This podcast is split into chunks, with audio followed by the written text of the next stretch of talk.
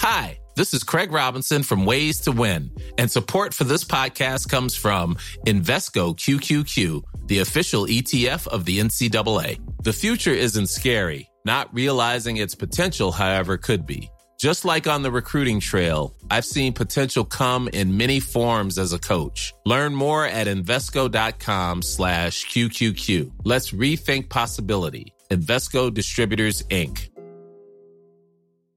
Hey, it's Paige DeSorbo from Giggly Squad. High quality fashion without the price tag? Say hello to Quince.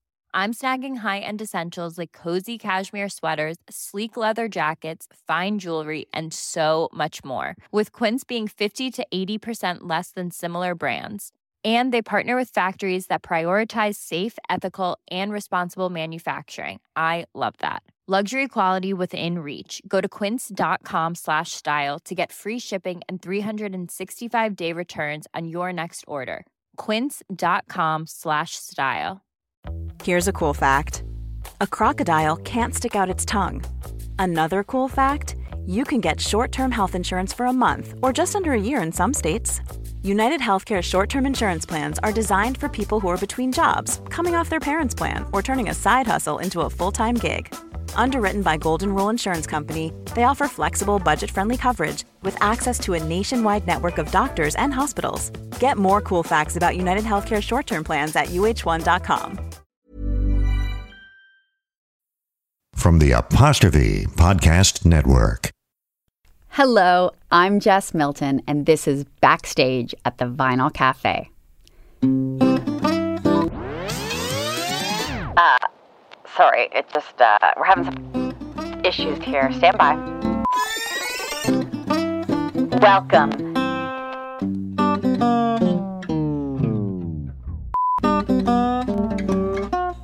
Uh, welcome. I, we've got two stories for you today. Two stories about Technical difficulties. Both of them hilarious stories, and both of them inspired in part by things that actually happened to Stuart. We're going to start with the story we call the phone message. I don't know the actual backstory for this next story. I, I don't know if there is one. And I don't know that Stuart ever did anything exactly like what happens in this story. I don't think so. But I can tell you he could have. Stuart loved talking on the phone. He spent hours on the phone every day. Much of his work was done on the phone. He was on the phone all the time. He used to call it yakking. And there were lots of people in his orbit that he used to call almost every day. Me, our promoter, Don Jones, his long suffering story editor, Meg Masters. We've talked about this before on the podcast about how he and Meg used to work. Every single David Morley story started with a discussion between Meg and Stuart. There's actually a, a, podcast about this whole thing if you want to hear more. There's a bonus episode where I interview Meg and she describes how she and Stuart used to work together about their process. And if you missed that episode or if you want to hear it again, don't worry, it is not too late. You can still hear it. It's up on our feed. Just go go wherever you get your podcasts, wherever you're listening to this podcast right now. The one I'm talking about, where I interview Meg, is from August 4th. It's called Long Suffering Story Editor. And yeah, like I said, you can re listen to any episode you want anytime. You can go back into the archives and listen to all of them. They're all there. There are about 40 episodes now. Yowzers! And they're all up there and available, well, forever. I think, or at least for now. So go back, re listen to your favorites, share them with other people. They're there. Anyway, as Meg told us in that episode, she and Stuart hardly ever met in person. They did almost all of their work over the phone, which is really bizarre because Meg and Stuart lived like five minutes from each other. They could have just walked over to each other's houses, but they never did. They always had these phone conversations, hours long, like two or three hours long. And I think that's because well, it's because Stuart loved talking on the phone, but I think it's because something else too. You can multitask when you're on the phone, and Stuart was always multitasking. He was very rarely just sitting down when he was on the phone. He was always doing at least one other thing. Sometimes he'd be at his computer taking notes, but mostly he'd be doing stuff around the house making tea, folding laundry, prepping dinner, loading the dishwasher, opening mail, filing paper, pacing, or just looking out the window, watching the birds. I'm the same way. Always doing something else while I'm talking on the phone. And I know, I know, we've all read the studies about multitasking and how inefficient it is. My husband, who is a serial unitasker, the guy really cannot do more than one thing at one time. My husband, the unitasker, loves to show these studies to me. He loves to show me data that says the way I live my life is wrong.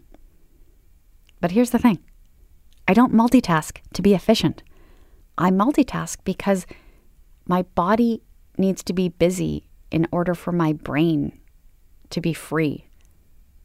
Like so many other people, I get my best ideas, my aha moments when I'm walking or running or swimming. I very rarely get those ideas when I'm sitting down in front of a computer staring at a blank screen. Stuart was the same. He loved walking and talking. On tour, we'd walk together all the time, and some of our best ideas came from those walking meetings. And I think that's why he liked yakking on the phone, because he could be doing other things. He could busy his body with mindless tasks like folding laundry that allowed his brain to wander, to let the ideas roll around in there, to toss them over and over again, tumbling them like pebbles in an ocean, rolling them around until the rough edges had worn off. This is one of the problems I have with our new work from home culture. It's not the working from home that's the problem. I've worked from home forever, like for most of my career. For more than a decade, I managed a team of people who very rarely got together in person. That part I can do in my sleep. The problem isn't the working from home, it's the video calls. I feel like I'm in a straitjacket, both my body and my brain. My creativity is on a leash when I'm tethered to that video call. I miss the days of being able to roam freely. My favorite part of the week is Thursday morning. That's when producer Louise Curtis and I meet to discuss our work, mostly to talk about this podcast. I take all of those meetings on the phone, walking. And part of that is the multitasking thing. I can kill two birds with one stone work and dog walk. And another part is I live in the country and I have horrible cell signal at my house. So I drive down to the river and walk there where the signal is better. But mostly it's about the ideas. I get my best ideas when my body is moving. And like I said, Stuart was the same. He was always on the phone and he was always moving, always doing something. And it led to these ridiculous situations. Like he and I'd be on the phone and then something would happen. Someone would knock at the door. So Stuart would hang up or he would think that he'd hung up, but he wouldn't have. So I'd hear the whole exchange between Stuart and whoever had showed up at his door, the FedEx guy or Cleo and Mason, his next door neighbors. The other thing he did all the time was pocket dial. Stuart would call me several times a day without even realizing it. I'd hear nothing but the inside of his jacket. Anyway, all of that informed this story, the story you are about to hear. This is Stuart McLean with The Phone Message. It began simply enough. It began with a phone call, a phone message, actually. Dave came home and the message light was blinking, so he picked up the phone, the cordless phone, and that part's important. He picked up the portable phone thinking, Maybe it was Morley. He was walking around the kitchen with a phone to his ear the way you do when you're a bit keyed up, flipping through the mail, opening the fridge, pacing into the living room, over to the kitchen window, not really paying attention to the phone. And that part's important too. That part is maybe the most important part if that is you're interested in the archaeology of the infamous events that unfolded at Dave's house several weeks ago. If you're interested in sorting out the spaces between cause and effect, the fact that Dave wasn't totally paying attention is key. Because it wasn't Morley who had left the message Dave was only half listening to. It was Dave's arch nemesis, his neighbor from two houses down, Mary Turlington. Now, Mary had called and left the message just before she and Bert left town, and it's important to know that, too, that it was a Friday night that Mary called and said, We're going away for the weekend, but we're having a dinner party next Saturday, and we'd love you to come. And Dave was thinking as he paced that he'd rather have his legs waxed than go to another dinner party at Mary Turlington's. And that's when things began to happen too fast. Things that caused Dave to lose his focus, such as it was. Dave was in the kitchen, sort of listening to Mary Turlington's message, when all hell broke loose. Morley blew through the back door with her arms full of groceries. Sam blew through the front door with two friends. The cat, be- well, you know what? You don't need to know all the details. You just need to know that things got pretty confusing for a moment and Dave, who wasn't really paying attention, hung up the phone, or meant to hang up the phone. And this is the crucial moment. This is the moment where he thinks he hung up the phone. But what happened was he pressed the callback button.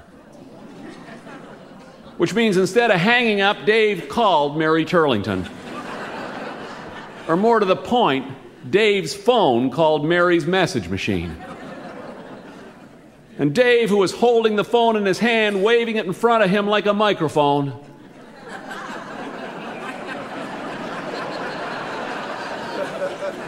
said to Morley, who was unloading the groceries at the counter, Mary Turlington's invited us to a dinner party. And he dragged the words out derisively as if Mary had invited him over to deworm the dog. but he didn't stop there, he kept going. She said there'd be interesting people, which means there'll be name tags, which means she decides where we sit, and there won't be enough food. There's never enough food, and she never opens the wine anyone brings, which is true. She doesn't. The Turlingtons serve Bert's homemade wine, and Bert's homemade wine tastes like car wax. And he didn't stop there. Dave kept going. Dave said, I'd rather have my legs waxed than go to another party at the Turlingtons. And that is when the phone beeped. Twice. Dave looked down at the phone in terror, realizing what he had just done. He had just left Mary Turlington a message. He had just told Mary exactly what he thought of her invitation. And when the enormity of what he had done became clear to him, Dave began to rock back and forth. He stood there staring at the phone, rocking back and forth. Morley stopped what she was doing with the groceries and watched him. And then when he began to moan softly, she said, What now? huh, said Dave. Right, said Dave. Oh, said Dave, trying to pull himself together. Oh, said Dave, reassembling himself. I, uh, uh, I really don't think I want to go to Turlington's for dinner. Get over it, said Morley. Right, said Dave. Get over it. It's nothing. I'll get over it. It's okay. But it wasn't okay. And Dave wasn't about to get over it. And it certainly wasn't nothing. It was something. And Dave knew he was going to have to do something about it. The potential for gossip was just too horrible to consider. If Mary heard the message and if the story got out, and who was he kidding? Of course the story would get out. Even Morley would be telling the story once she heard it. Propelled by the universal, indisputable, undeniable drive that all women share the dreaded urge to tell other women embarrassing stories about their husbands. Mary and Bert were away for the weekend. Dave had 48 hours to get into the Turlington's answering machine. 48 hours to erase his message. First thing that came to Dave's mind was that he had to get his hands on the Turlington secret code. If he could intuit their PIN number, he could get into their message service and erase the message. He wasted the first half of Saturday morning trying to ferret out the year that Mary and Bert were born.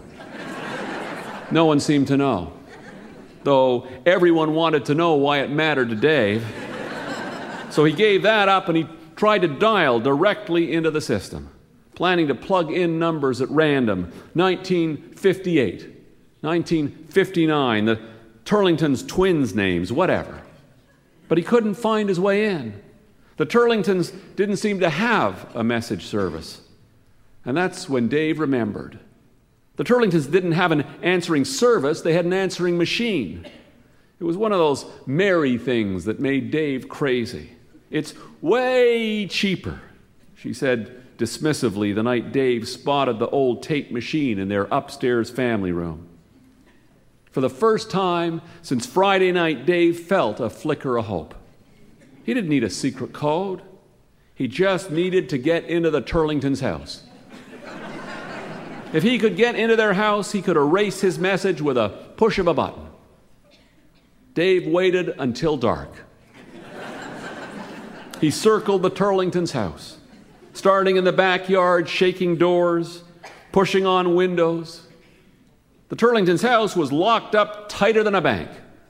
Trust Mary, muttered Dave, his hand on the front door handle, shaking it desperately which is about when he spotted Polly Anderson watching him from the sidewalk. no one's home, said Dave, trying to pull himself together. All the doors are locked, said Dave. And then he dropped his voice an octave and said, I was just checking the security. There's no way in. And then he said, Shut up! Shut up! He'd intended to say it silently to himself. It was supposed to be a personal order. But Dave was so wound up, he barked it out loud. Polly began to back away. It was half an hour later, wandering through the park, the dog by his side, the empty swings hanging glumly in front of him, that Dave had his brainstorm. He was whistling when he came home. What are you whistling? asked Morley. Dixie, said Dave taking off his jacket and throwing it across the room, watching it float above the easy chair like a big black bird, falling onto the arm perfectly. Bingo, said Dave. Magnetic recording tape, the kind in the Turlington's answering machine, is essentially a ribbon of microscopic iron filings. Now, when you record something, say for instance a phone message, the tape recorder organizes those filings on the tape into a recognizable pattern. If you want to erase what you've recorded, you just have to pass the tape over a magnet. The magnet returns the filings back into a random pattern. If Dave could get a magnet, and if he could get the magnet into the Turlington's house, he could erase his message. Heck, if the magnet was powerful enough, he could, hypothetically, erase the message from outside the house. hypothetically. He tried a building supply store the next morning. They didn't have the kind of magnets that Dave was imagining. This'll pick up 200 pounds, said the guy at the counter. Stronger, said Dave. Not here, said the guy. Try a scrapyard. They have magnets strong enough to lift a car. The scrapyard guy had to lift his head to look at Dave from under his greasy baseball cap. When Dave told him what he wanted, the scrapyard guy, Steve, or that was the name stitched on his blue jacket, Steve lifted his head and squinted at Dave. Then he walked away without a word. Dave wondering what he was supposed to be doing until Steve motioned with his head, Follow me. Dave followed him into a dark and dirty back room, a room piled with old engines and car doors and stuff that used to be something but wasn't anything anymore. The guy pointed with his head at a device the size of a wastepaper basket hanging from the ceiling. Like this, he said. Exactly, said Dave. Could I borrow it for a couple of hours? I'll pay you. $75, said the guy, and you have to have it back by closing. When do you close? asked Dave. The guy started to laugh, and the laugh became a cough, one of those disturbing, raspy fits that you think is never going to stop. You think the guy's going to die right there in front of you, his belly hanging over his belt. Dave thought maybe he should get the guy some water, but then the guy stopped coughing and spat on the floor and said, We never close. he was shaking his head again. And then he reached up and pulled a, a rusty chain pulley and he lowered the magnet. You have to be careful with it, he said. I can handle it, said Dave. Guy gave Dave a close look from under his cap. I better show you, he said. He lugged the magnet into the shop and he set it up on the counter, waist high. And he unwound an extension cord and turned to plug it in. And as he did, Dave was thinking he should show this guy that he knew what was going on. So when the guy turned around, Dave was flicking the switch to turn the magnet on. And suddenly, this guy, Steve, or whatever his name was, this guy who had barely said a word, this guy who had hardly moved when he moved, suddenly, slow moving, say nothing, scrapyard Steve exploded. No! He shouted, jumping back, his arms flying down to protect his waist. huh? said Dave. Now, there are many fundamental laws of physics. The magnet only knew one of them. The magnet only knew the law that was in its nature to obey the law about magnetic fields and the forces of attraction between opposite poles, like, say, an electromagnet and a belt buckle. Dave's.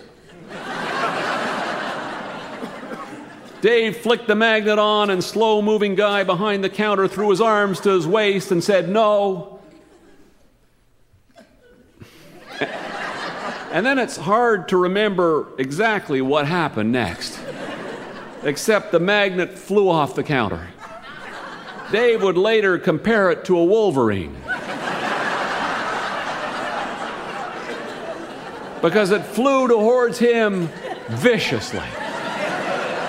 There was a whooshing sound as the magnet smacked into his belt buckle. And all the wind left Dave's body at once, and his knees buckled, and he sank to the ground, pawing at this thing drilling into his groin. Dave, dimly aware of slow moving guy hovering over him, wheezing and coughing and spitting, wrestling with a magnet, trying to get at the off switch, as Dave lay on his back like an upended turtle. Later, Dave would try and explain it away. It was a sucker punch, you'd say. In any case, when he got off the floor and regained his wind and brushed himself off, Dave had to convince the guy that he could handle this thing. It was a close thing $75 rent and a $400 refundable deposit. Just bring it back, said the guy, smirking.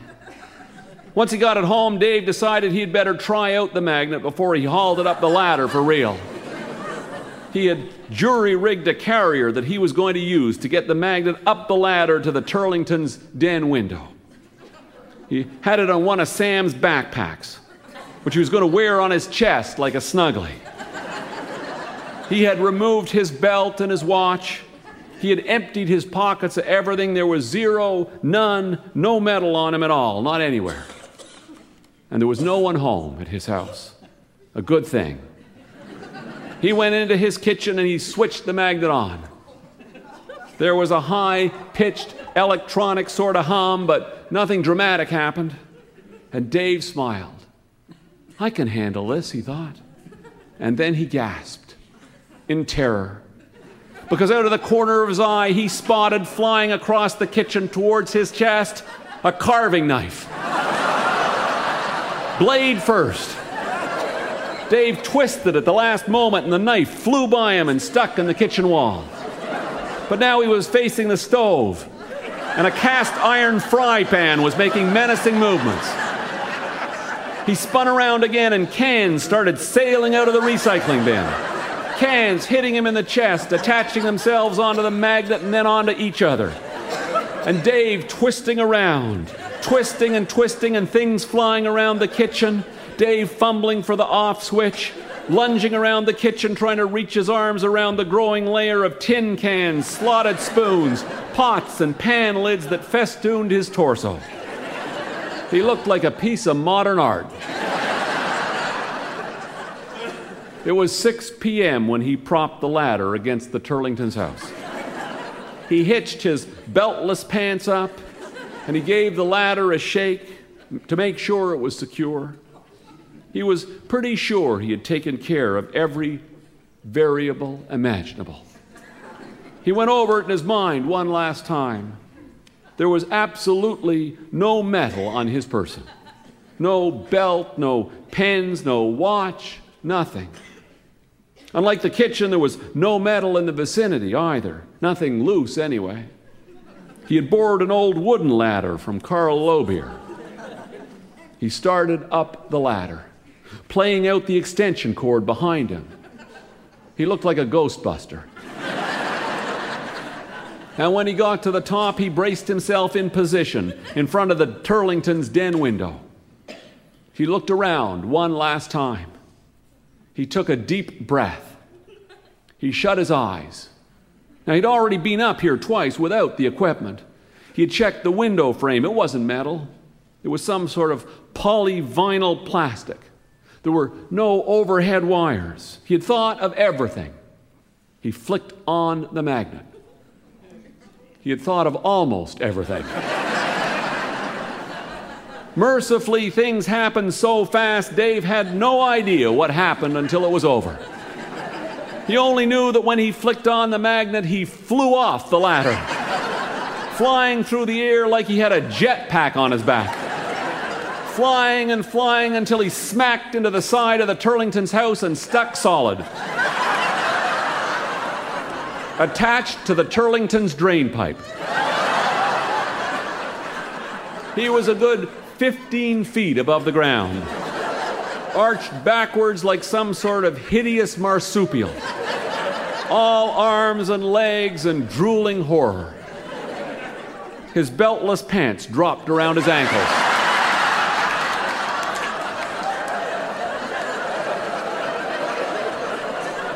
Of all the moments for Polly Anderson to come to feed the Turlington's cats. As Dave was hanging from the drain pipe, wondering what horrible thing he could have possibly done in a previous life to have deserved this, Polly Anderson was coming down the driveway with raccoons on her mind. Polly is terrified of raccoons, and she had spotted one the night before when she had come to feed the Turlington's cats, and Polly was on high alert. So when she walked directly under Dave, and Dave's pants finally slipped loose, and landed on her back. Polly thought she had been jumped by a raccoon. She lifted off the ground and she screamed. She screamed so loud that lights began to flick on all over the neighborhood. And there was Polly heading down the drive, Dave's pants flapping around her head, Polly batting at the pants with her hands until she stopped abruptly and untangled herself and looked up. And all Dave could think was, of all the days to have put on the white boxers with the red Santa and the prancing reindeer.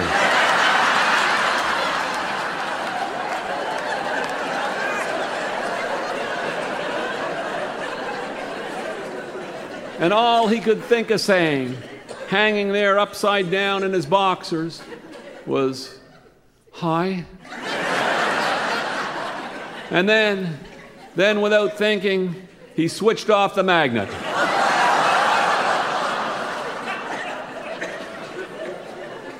Jim Scoffield arrived just as Dave hit the ground.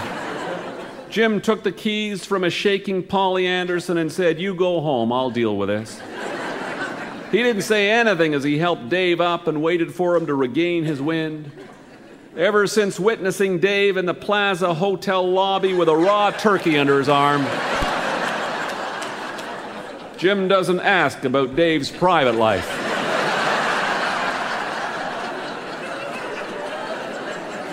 And he didn't comment when Dave followed him into the Turlington's house. I, I need a drink, said Dave. And Jim didn't notice him slip upstairs into the den. Dave didn't have time to work out how to erase the messages. Instead, he opened the answering machine, thinking he'd take the tape home and erase it at home and return it later. There were, however, two tapes in the machine. One was for the Turlingtons' greeting, the other was to record the incoming messages. There was no way to tell them apart. So Dave grabbed both tapes. Before he left, he unlocked a window at the back of the house so he could get back in. It was after 10 when he squirmed through the window with both tapes in his pocket.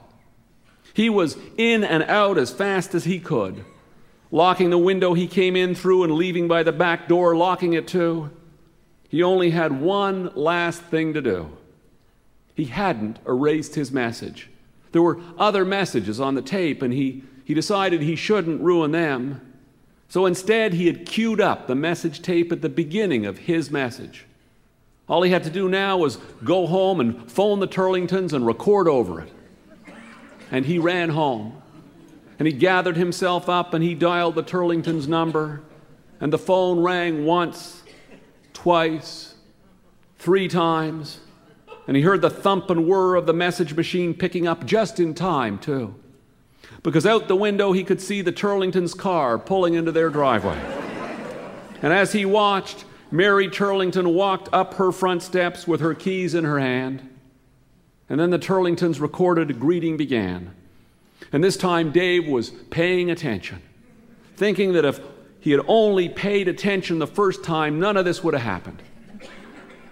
Except it wasn't Mary Turlington's voice he was listening to, it was his voice. And he was saying, Mary Turlington has invited us to a dinner party. And he dragged the words out derisively as if Mary had invited him over to deworm the dog. David reversed the tapes.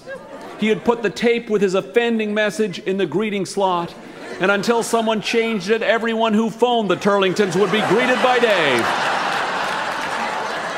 And he would be saying, There will be name tags. She will decide where we sit. There won't be enough food. There's never enough food. She never opens the wines anyone brings. And he doesn't stop there, he keeps going. He says, I would rather have my legs waxed than go to another party at the Turlingtons. Dave began to rock back and forth. Oh my God, he moaned. Oh my God. Thank you very much.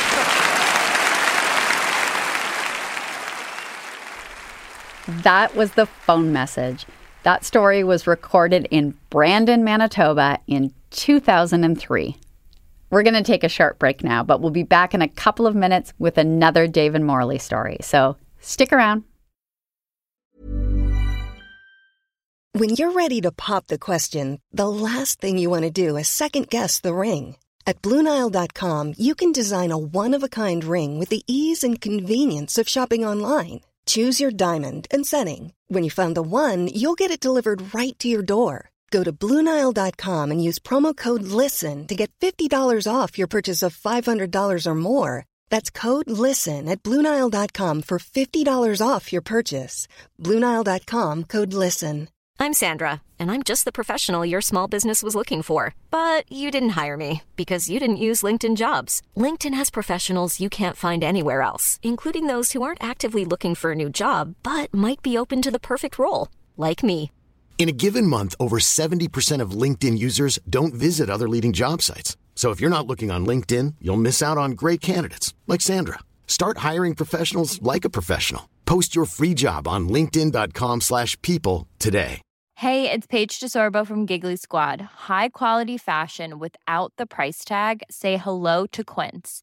I'm snagging high-end essentials like cozy cashmere sweaters, sleek leather jackets, fine jewelry, and so much more. With Quince being 50 to 80% less than similar brands.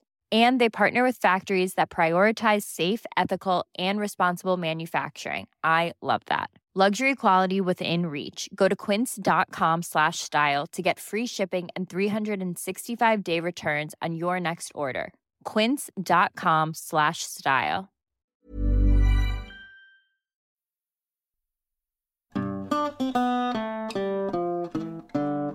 Welcome back.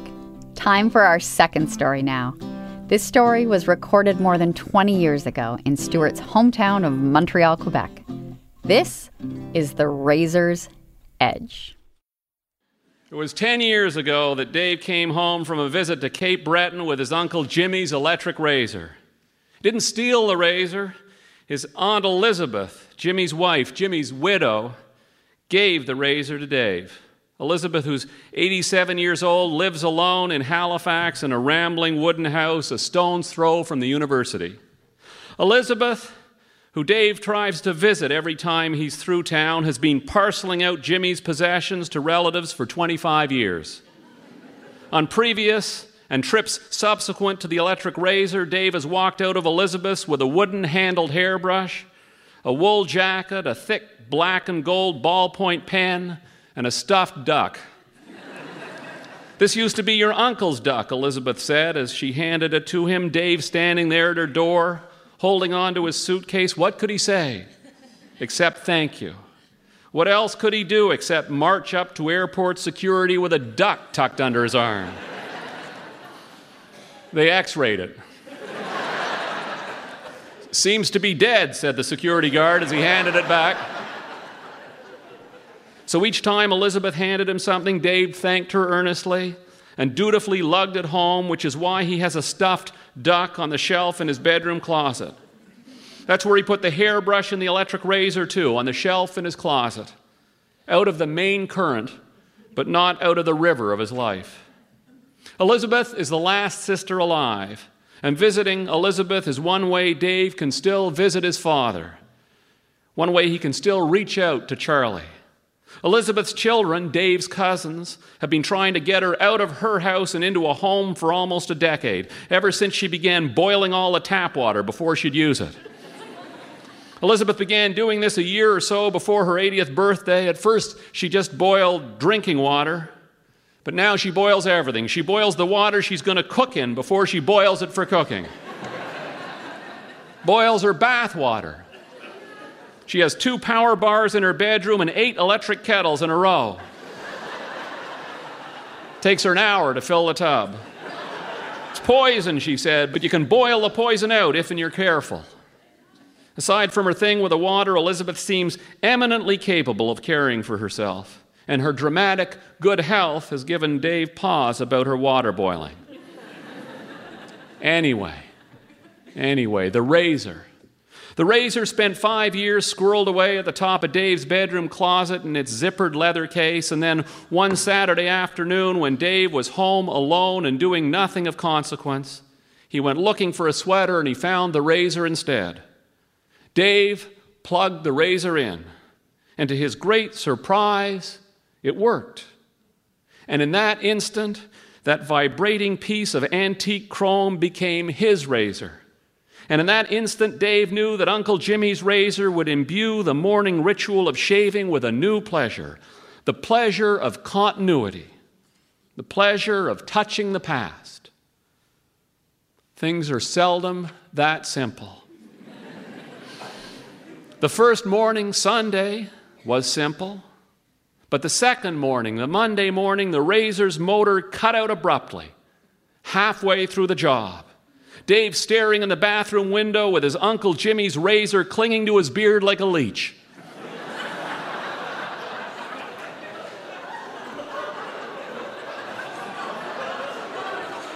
Now, now, the last thing you want to do if you have an electric razor sucking on your beard is to try and pull it off. no telling what might happen.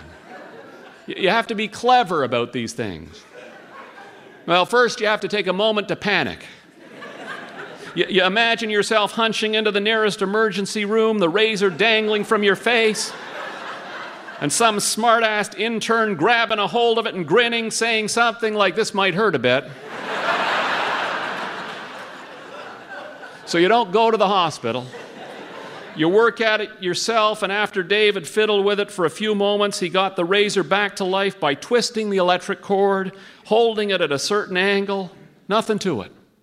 As long as he held the cord in that position, the razor worked fine.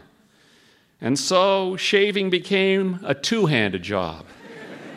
One hand to hold the razor, the other to twist the cord, and as long as he got the angle right, the razor behaved. And this worked fine for a couple of years, but all the twisting and turning eventually took its toll on the electric cord, and the razor got crankier and crankier. And one morning, Dave finally got fed up. This is ridiculous, he thought and he headed off to the basement with Uncle Jimmy's razor, determined to fix it.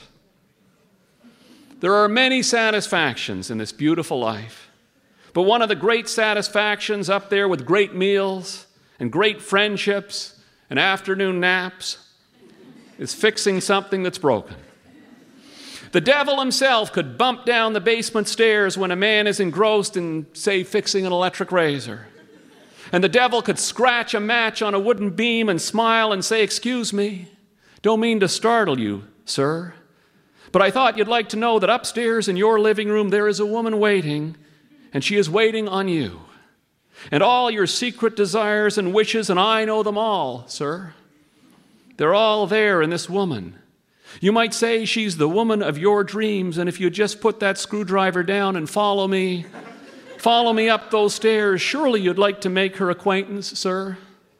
There could be no harm in that, surely. And I'm sure you would like to meet her, for she is part Hayley Mills from the original Parent Trap. and she's part Audrey Hepburn from Wait Until Dark. But she is also part Lisa Bonet from that movie that was censored, and I don't think you've seen the uncut version of that film, have you, sir? the part with the chicken blood? Well, that's the part that is playing upstairs right now in your living room, sir, right now. And your family won't be home for hours. The devil could puff on his cigarette and say all of that, and oh, yes, some men would go. Even some family men would go. But not if they were fixing something.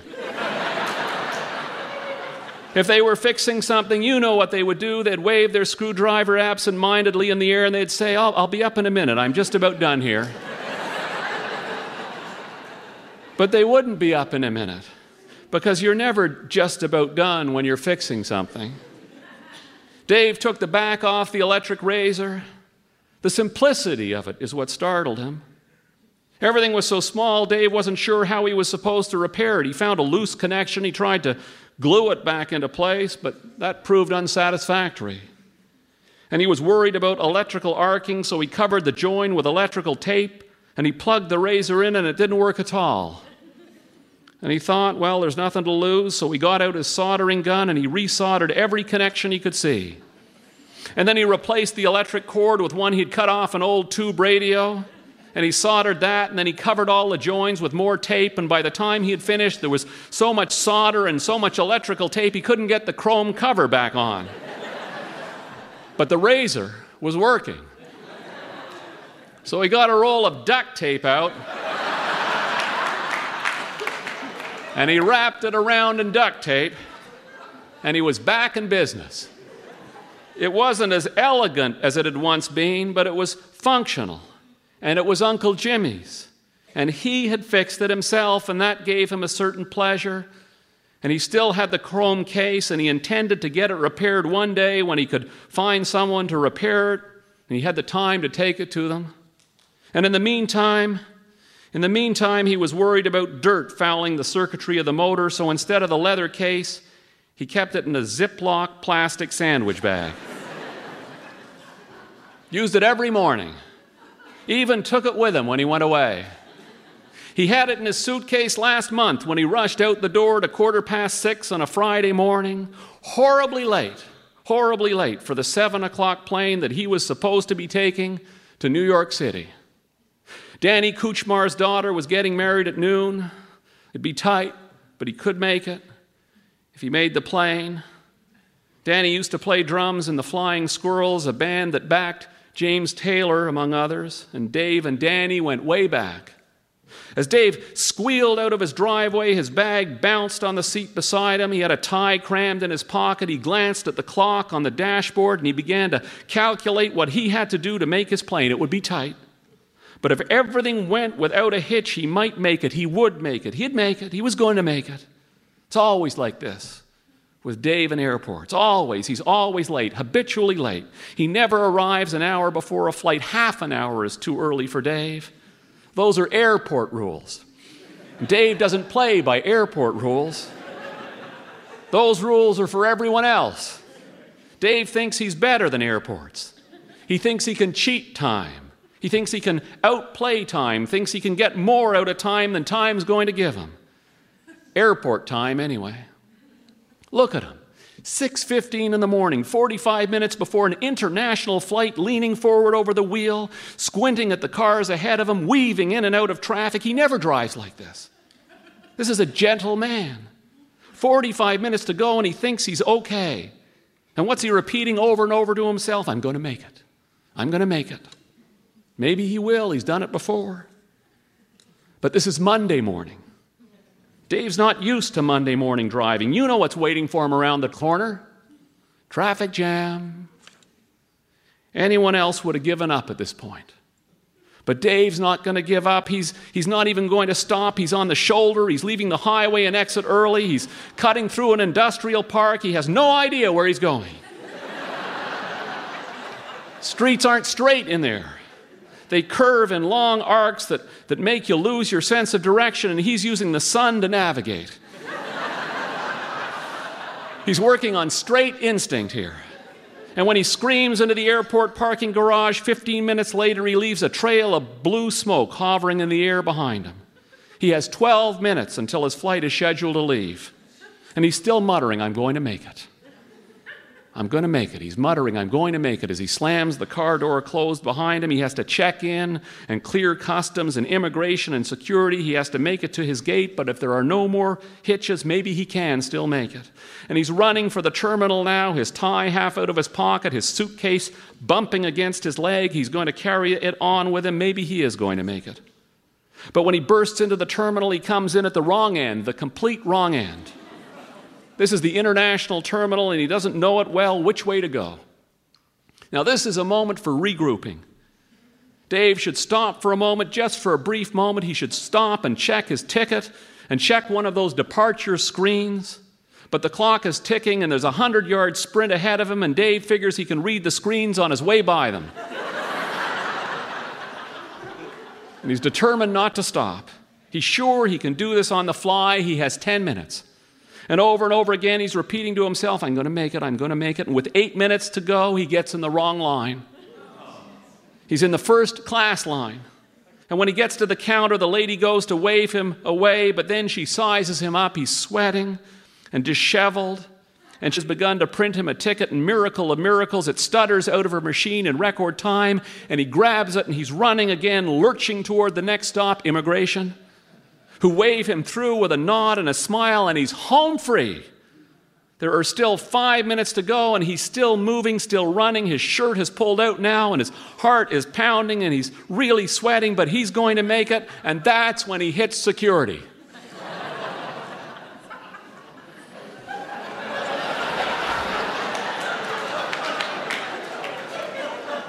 It's always at the moment when you think victory is yours that things start going wrong. Dave clears the metal detector and he's waiting for his suitcase to clear the x ray machine, and so is the security guard. She asks him to open his suitcase and he opens it and watches her reach inside and pull out his little Ziploc plastic bag. And she holds his razor in the air, swinging this ball of duct tape and dangling wires in front of his face. And she says, What is this, sir? It was the last thing he was thinking. Everything else seemed so much more important to get so close and stumble on the last hurdle. To have to phone home and face Morley. I missed the plane. Like she hadn't warned him. A hundred times.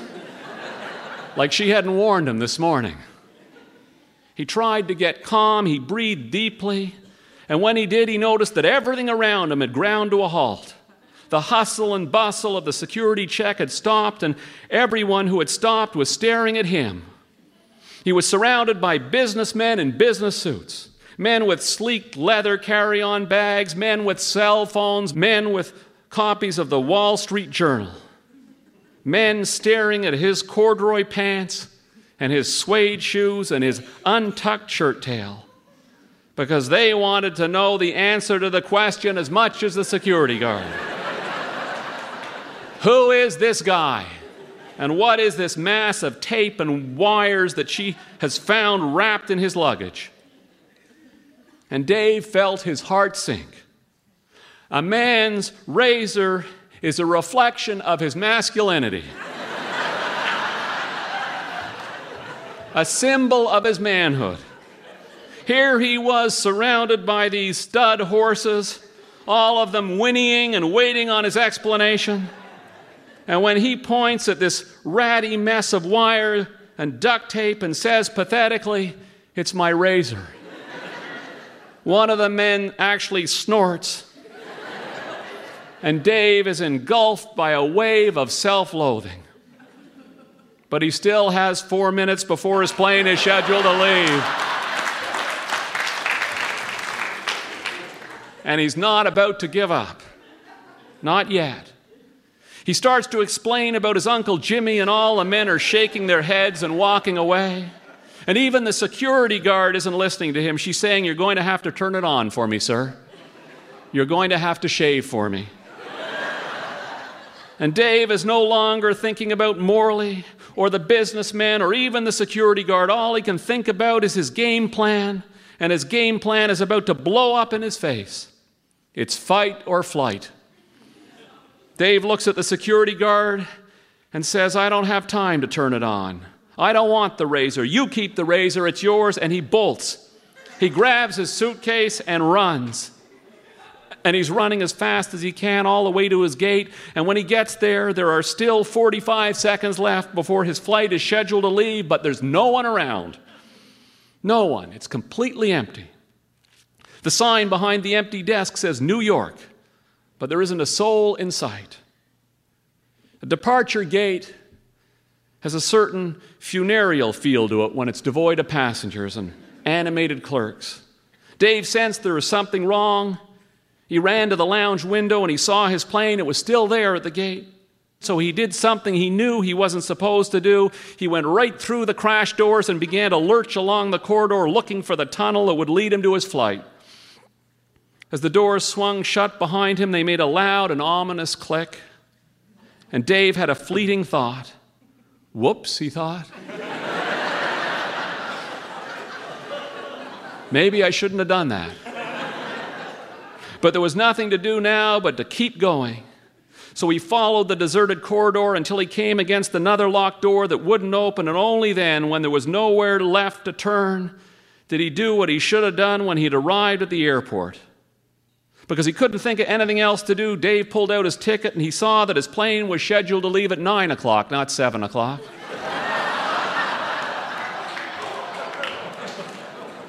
Should have felt like a fool, but he didn't. He felt happy because he was going to make it. And because he thought, I can go back and get my razor. He turns back towards the plane and he realizes the only way out is to walk down the long, deserted hallway through customs and back to where he started. The cavernous custom hall was deserted save for two uniformed clerks drinking coffee at a desk at the far end. And when Dave walked in, they both stared at him with complete amazement. It was seven in the morning. No international flights were scheduled to arrive for an hour.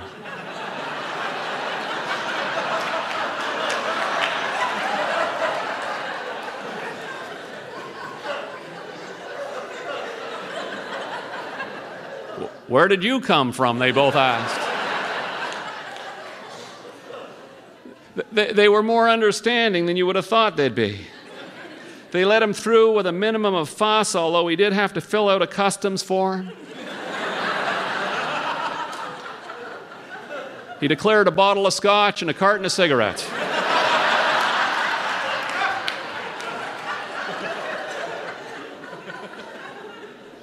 And he was vomited back into the terminal at the wrong end again, of course. And he marched back through the airport, this time without stopping for a ticket. He went through immigration, being careful to avoid the clerk who had processed him not 15 minutes earlier. He went back to security. Aren't you the guy with a razor? said the guard, reaching for her walkie talkie. I changed my mind, said Dave. I want it back. She made him turn it on. She made him run it over his face. He had hoped she'd let him do this in a little room somewhere out of sight. But they brought out a long extension cord, and he had to do it right there beside the x ray machine. He said it felt like he was taking his pants down in public. but he was beyond embarrassment now. He got a coffee and a donut, and he went right to his gate, still an hour and a half before his flight. There was a clerk there now, but he was the first and only passenger. He sat down and he smiled at the clerk, and she smiled back at him. You're early this morning, she said. He nodded calmly. I always try to be, he said.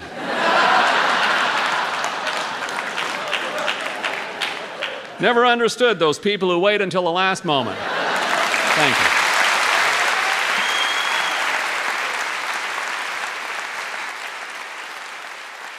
That was the razor's edge. I told you today that both of today's stories were inspired by things that happened to Stuart. Stuart, like Dave in that story, was always late. Perpetually. It came from a good place. Or rather, I guess, it didn't come from a bad place. He just tried to fit too much in. He had too much to do and not enough time and he always thought that things were going to take less time than they actually did. He underestimated the amount of time tasks would take because, I think, because he was optimistic, overly optimistic. I can do that, he'd think, about everything. And he could, but it would take him two hours to do that thing, not 20 minutes. For the most part, this was frustrating, but not problematic. We all knew to expect it he'd say he'd meet us in studio at 4 p.m., but we all knew he meant 6 p.m. But it made travel difficult. And that made life difficult because, of course, we used to travel all the time. We'd be on the road more than 100 days a year. Stuart liked to share a taxi to the airport, and I liked that too. We'd always be rushing around before a tour, writing, editing, rewriting, rehearsing, packing, choosing songs, painting sets. The drive to the airport was an hour together to just breathe catch up, touch base. We looked after different parts of the tour, so we'd be spinning in our own little orbits before we launched. The drive to the airport was our time to merge worlds, to reconnect, to become a team again. I loved it. And I hated it because I would be standing on my front porch for 10 minutes, 20 minutes, half an hour, even an hour, waiting for Stuart. I used to joke that if I wrote a book, that's what I'd call it Waiting for Stuart, because that's pretty much what I did for 15 years of my life. Wait to be picked up on the way to the airport, wait in studio, wait for him stage left, wait for him to send me the script. It prepared me well for dealing with toddlers and kids. Eloise learned how to tie her shoelaces this fall, and I would watch her do it every morning before school, knowing that I had to just watch patiently, to be calm, to give positive feedback, but also knowing we were going to be late for school.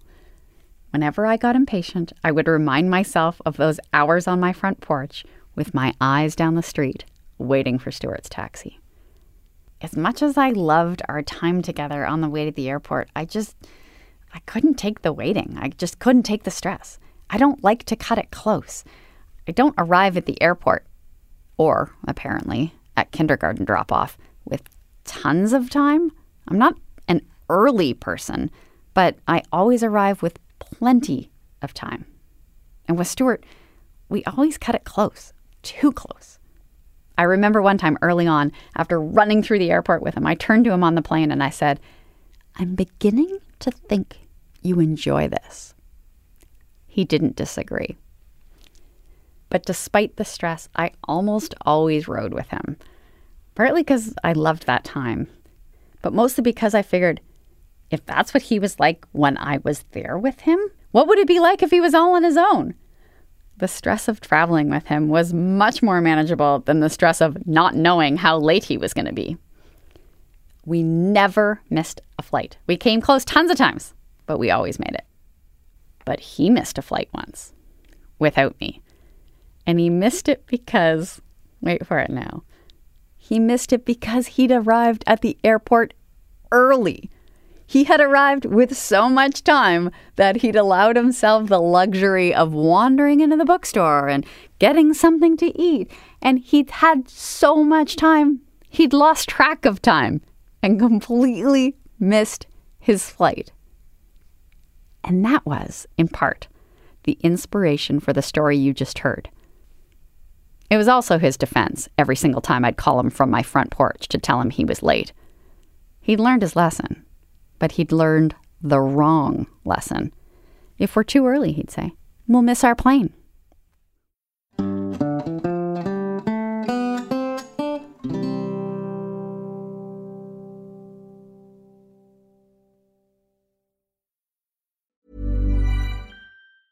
Planning for your next trip? Elevate your travel style with Quince. Quince has all the jet setting essentials you'll want for your next getaway, like European linen, premium luggage options, buttery soft Italian leather bags, and so much more. And is all priced at 50 to 80% less than similar brands. Plus, Quince only works with factories that use safe and ethical manufacturing practices.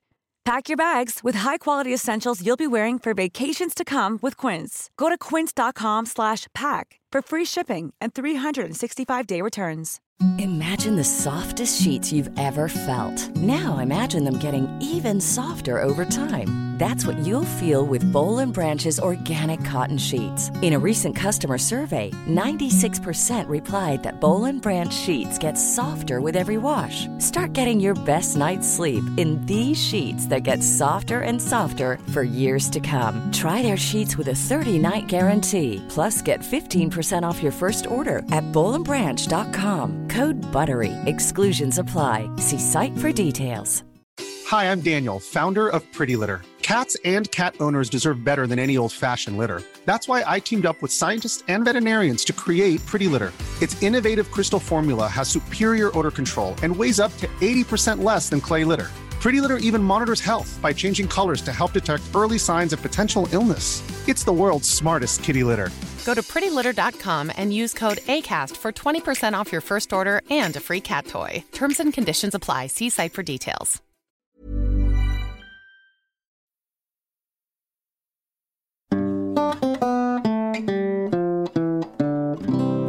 All right, that's it for today, but we'll be back here next week with two more Dave and Morley stories, including this one. Dave was ecstatic. He was home free. He'd keep enlarging the hole and trimming the sides of the box until all that was left.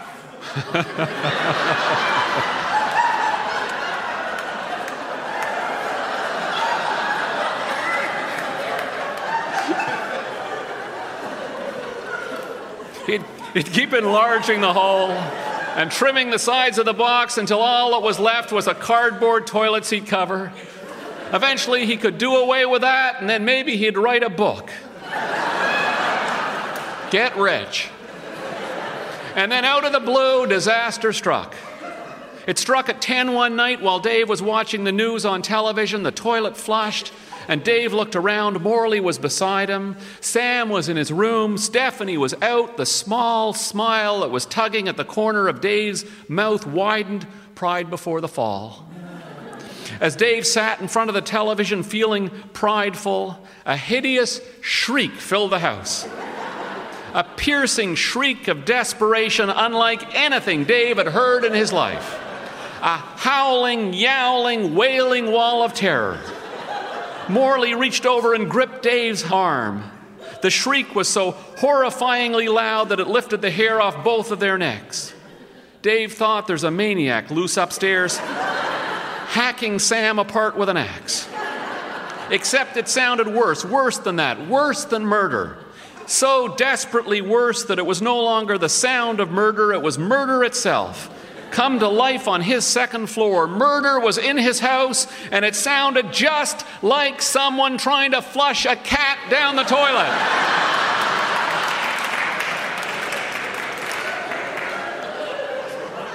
Dave said, Oh my God. He pried Morley's hand free and he flew up the stairs.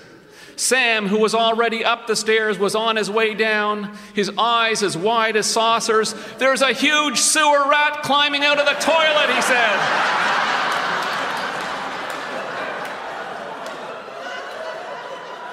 That's next week on the pod.